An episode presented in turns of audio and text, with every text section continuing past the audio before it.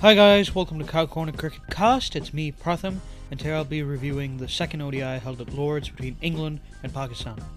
In my preview for this match a couple of days ago, I suggested there might be a close contest between Pakistan and England.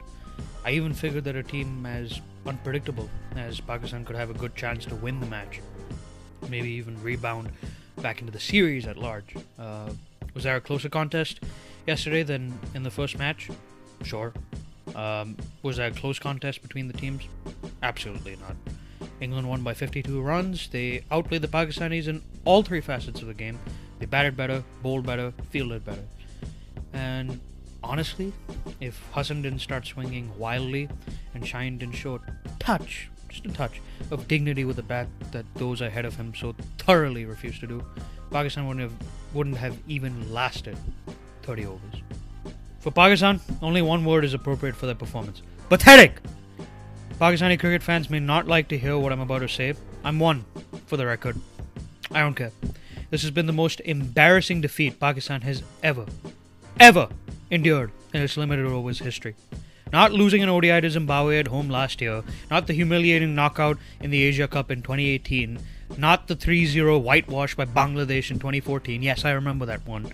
Not any of the World Cup defeats to India, including that quarterfinals smash out in 1996, back when you guys had a team filled with actually genuine talent. Uh, this one was the most embarrassing of the lot. This English C team, many of whom didn't even know who their goddamn teammates were till what four days ago. Many of whom weren't even considered qualified enough to be anywhere near representing their own country. They've manhandled their first choice 11. They've made nearly all of the Pakistani players look like schoolboys and chumps. Quite frankly, they've made the majority of Pakistani cricketers yesterday look like they don't deserve to be playing international cricket. Some of you in the audience may be thinking that I'm being hyperbolic. I'm not. Like at Cardiff, you take out one or two players, this team put a brainless display with the ball and a brain dead one with the bat. I'll start with the ball because that's where the Pakistani team debased itself first. Shaheen and Hassan opened the bowling, and to their credit, they actually did get some wickets early on.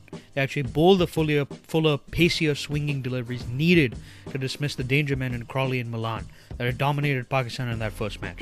Turns out in overcast swinging conditions on a pitch where there's prodigious seam movement available from a full to good length, that you should pitch it fuller.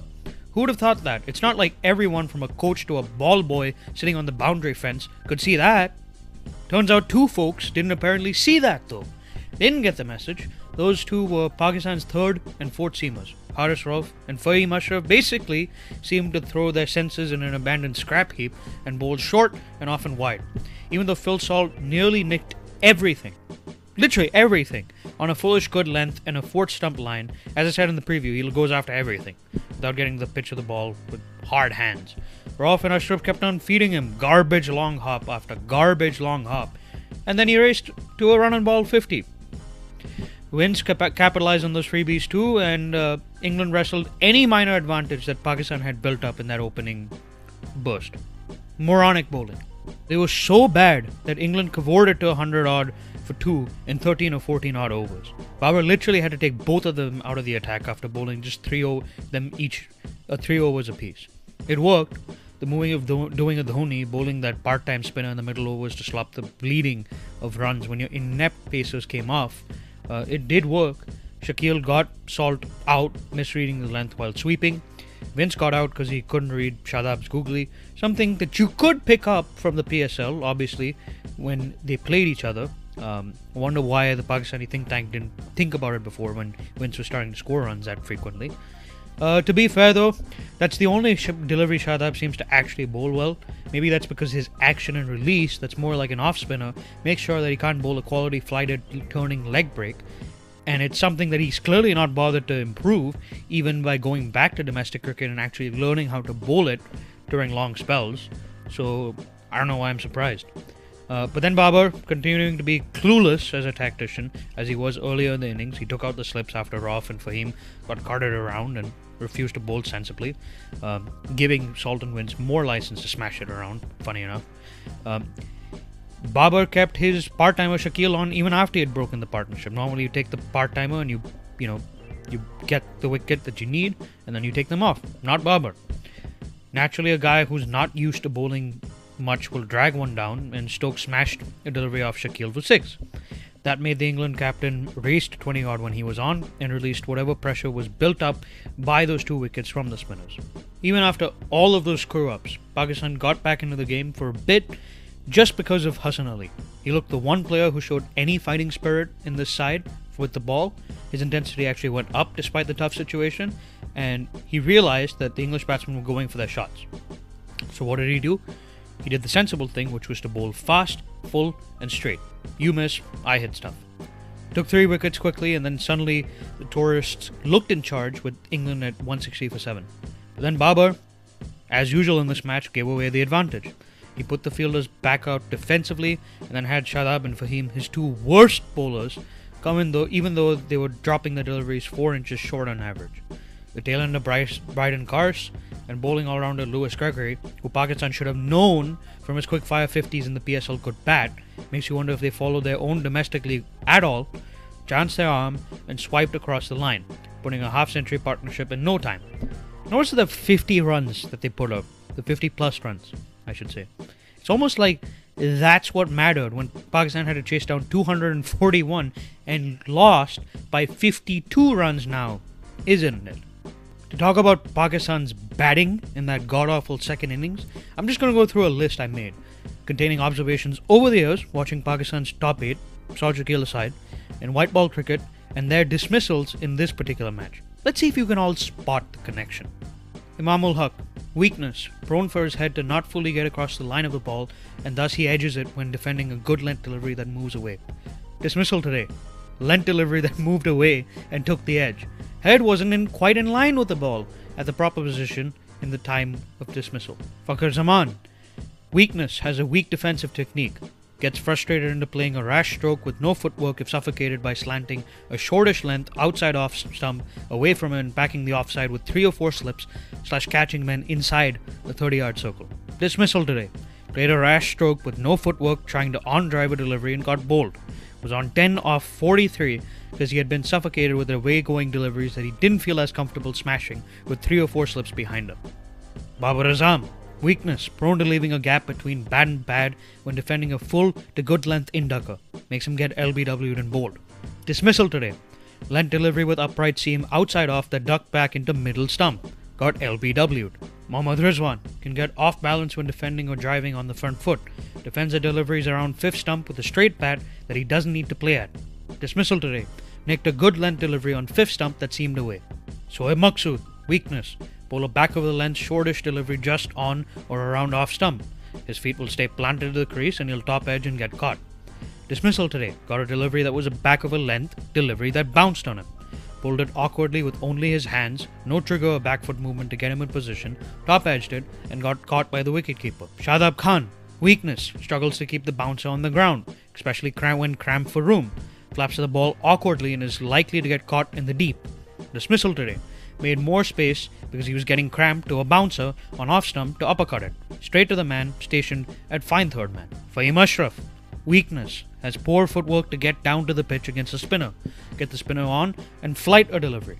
Will eventually either play a wild swipe that'll get him caught in the deep, or a timid sweep shot to a ball outside his eye line that'll get him out.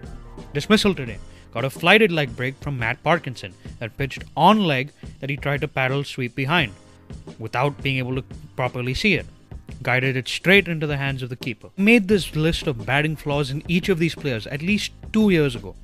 If I, sitting on a couch while watching the match, without any professional training or knowledge of the coaches and backroom staff that Pakistan has, and its cricketers has, can identify such obvious faults in each of their techniques going on for such a long period of time with no noticeable improvement, that says it all. The reality is that many of these dismissals were self induced, especially from the likes of Maqsood and Shadab. Yes, you had the top order collapse, but both of these blokes had gotten to quick fire 20s and had seemed to shift the momentum away from Pakistan at those points of the game. They both threw away their wickets to idiotic shots. What's even more frustrating is that they had a set partner in Saud Shakil on the other hand. By the way, the only batsman who didn't disgrace his reputation today was scored a 50. He looked a class apart from his teammates today with him being technically organized and playing the ball late. When a guy playing in his second ODI looks better than your entire team, That speaks to the depths to which Pakistani cricket has sunk. And even though I still rate the likes of Babar and Rizwan and Imam in this format, the reality is that those technical flaws and the expectation of them to go out and consistently score impactfully against the top four sides is a fantasy. This top order, which they're so heavily reliant on, can't do the job. With Pakistan having no reliable power hitters, all the opposing team really needs to do is get their wickets cheaply out of the top four early on, or set up a total requiring Pakistan to chase down a target that's going to require them to go at 5.5 runs or above and over, and then the match is in the bag. The hubris to not work out these painfully patent flaws despite suffering poor defeat after poor defeat after poor defeat. In my mind, they deserve this humiliation. Now, I know I've gone on here a bunch about the poor Pakistani cricket on show, but there's definitely credit that deserves to be given to England's bowlers. Saqib Mahmood, he delivered a world class new ball spell today, like he did in the last match. 2 for 11 off 5 overs, I watched every bit of it and couldn't stop taking my eyes away from it. it. Was bang on the money in terms of accuracy and bowling plans from ball 1. Ball 1! Was seaming it in and away at 140 kilometers plus clicks, exploiting every bit of vertical and horizontal movement available off the wicket with a bolt upright seam. He must have induced a play and miss from Pakistan's top order at least 10 out of the 30 balls he bowled today, putting a lot of pressure on them superb stuff uh, that impact wise ranks with anything I've seen in an ODI match. Uh, this lad's got a potential to be a great bowler, and I don't say that word lightly. A great bowler. He has to be called up for the upcoming Ashes in my book, and he needs to be playing some of those matches. Credit also needs to be given to Matt Parkinson, Lewis Gregory, and their captain Ben Stokes. There was a period where Parkinson in an over got smashed with three sixes off a slogging Hassan Ali. He had the courage to come back continue flighting the ball like he had done before, and even though it didn't always come off, he was able to be economical after that over. Gregory again bowled accurately and got the odd one to veer sharply past the edge. Uh, he does need to work on his no ball problem though, because better sides than this Pakistani bunch are going to exploit that and smash more sixes off of him if he continues to plop that front foot beyond the line. Even though Stokes didn't score many runs today, he kept aggressive 6 3 fields with four slips at one point as late as the 15th over, from what I recall today. Um, his bowling changes were excellent too. He he brought on Overton to test out Maqsood with the short ball at the right time and gave him confidence to bowl it short again, even after being taken off two sixes uh, from other bowlers who were bowling that short, as well as Overton himself. He's really showed himself to be deserving of the captaincy, and in my mind is a superior tactician to Joe Root or Eoin Morgan in the limited chances he's gotten to show that skill set of his. I'll take your leave now, guys. Um, I've said what I wanted to say. Honestly, I'm so disgusted by the Pakistani performance throughout the series that has showed no skill and very little fight um, that I'm genuinely considering not covering the rest of it. Um, so I don't know. I, I don't know if I, I'll be back with another video talking about the final ODI. I will eventually, though, be back talking about another cricket match. It might have Pakistan in it, might not. Who knows? Uh, so, yeah, uh, take care, guys, and see you later.